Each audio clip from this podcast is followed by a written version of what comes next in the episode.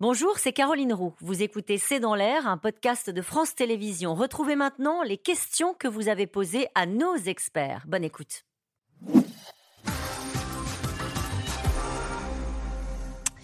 Bruno Le Maire avait parlé d'un reflux des prix à la fin de l'été. N'est-ce pas le contraire qui se produit? Alors, il avait parlé fin de l'été, fin de l'année. Il a hésité selon les formules. C'est vrai que ça reflue, mais plus lentement que prévu. Et c'est la raison pour laquelle, vous le mentionnez au début, les banques centrales, la Réserve fédérale américaine, la Banque centrale européenne, ont décidé de continuer à serrer la vis. Mais c'est vrai que si, à la fin de l'année, l'inflation n'est pas revenue à, disons, à 3 euh, là, ce sera un échec politique lourd pour le gouvernement. Et, en plus, c'est trompeur, parce que le terme n'est pas exact. Quand on dit aux Français ça reflue, les Français pensent que ça baisse. Mais non. Non, c'est que ça augmente moins vite. Ça augmente moins vite. Ça augmente moins vite. Donc je pense qu'ils le savent. Je crois ils le voient, ils le constatent. mais, on nous dit que ça va baisser, or ça continue d'augmenter. Et la subtilité là-dessus, c'est que je pense que Bruno Le Maire a parlé de reflux de l'inflation et pas de reflux des prix. C'est ça. Et donc, effectivement, il y, a un reflux de l'inflation, mais il n'y a pas de reflux des prix. Donc, c'est toujours la subtilité dans, d'un langage un peu technique. C'est comme quand on dit nous n'augmentons pas les impôts, les impôts et que chaque jour, euh, lorsqu'ils allument leur télé ou leur radio, on leur dit il y a des taxes. On dit que ce n'est pas des impôts, c'est que c'est des taxes. Euh, Amandine, en Haute-Savoie, les tarifs de l'électricité vont-ils continuer à grimper? L'État a-t-il prévu de nouvelles aides? Oui, les tarifs de l'électricité vont continuer à monter. Est-ce qu'il y a des nouvelles aides? Je n'en sais strictement rien. On sait qu'il y a quand même un certain nombre de choses qui sont faites. Il y a un chèque énergie qui est versé au printemps, me semble-t-il, de, chaque année, qui est revalorisé. C'est pour les X% des ménages les moins aisés en France. Ça existe. En tout cas, dans la première partie de la question, les tarifs de l'électricité vont-ils continuer à grimper?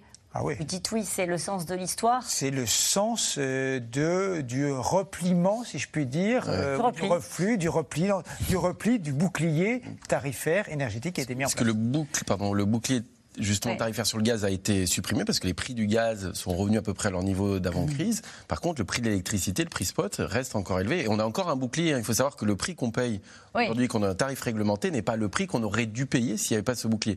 Donc la grande question, c'est à quel moment le gouvernement va pouvoir sortir de ce bouclier sans que ça ait trop d'impact sur la facture électrique? Jérôme, en Haute-Vienne, pour ma part, 292 euros de hausse de taxes foncières à Limoges.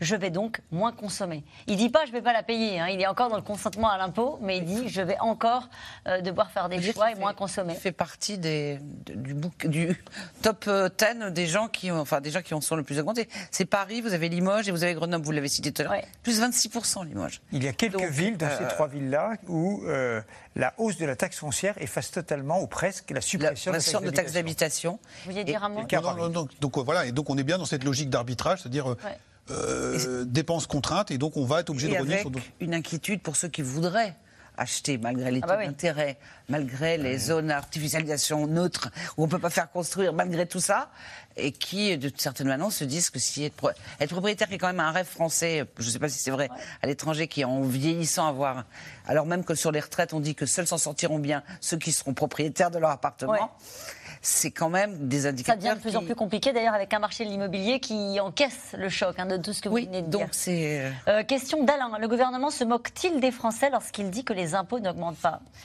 Le message politique, il faut faire attention. Hein. Je pense qu'il y, a effectivement. Le, message est un peu flou parce que. Effectivement, les impôts, c'est l'impôt sur le revenu, l'impôt sur les sociétés, la CSG. Est-ce qu'on le met dans les impôts? Il y a les cotisations. Mais là, on parle de, de taxes ou alors de sortir de certaines niches fiscales. Et effectivement, quand vous avez des crédits d'impôt, vous les réduisez, finalement l'impôt peut augmenter. Mais on ne dit pas on a une augmentation mm. du taux d'imposition. Donc c'est vrai que je pense que c'est un peu dangereux dans le langage parce que c'est pareil, on joue un peu sur les mots. Euh, pour les Français, c'est pas si évident que ça, je pense, de distinguer. La taxe d'habitation a quand même été baissée de 18 ah, oui, oui, c'est énorme. Et, et l'impôt sur les sociétés, le taux de l'impôt sur les sociétés est passé de 35 à 25 les impôts de production, ça va venir, mais c'est un petit peu. Disons que ces baisses d'impôts, elles ont été déjà accordées de façon assez massive sous le premier quinquennat et qu'aujourd'hui, il n'y a plus beaucoup de grains et on parle effectivement du reste sur les impôts sur production qui sont reportés ou les 2 milliards qui n'ont pas été. Surtout, est-ce qu'ils se sont rendus compte des baisses d'impôts, les Français?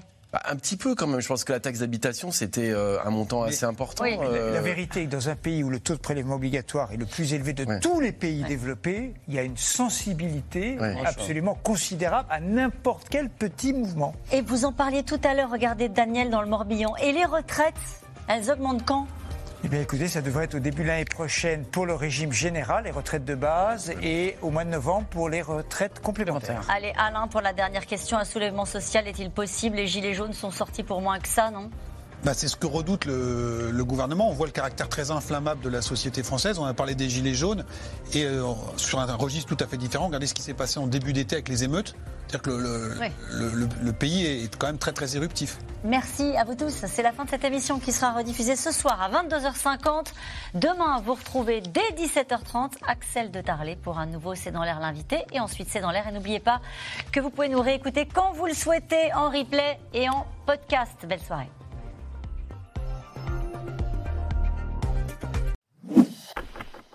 Merci d'avoir écouté C'est dans l'air. Comme vous le savez, vous pouvez désormais écouter l'intégrale, mais aussi l'invité ou vos questions à nos experts. Tous ces podcasts sont disponibles gratuitement sur toutes les plateformes de streaming audio. Et pour le replay vidéo, c'est sur France.tv, bien évidemment. À bientôt.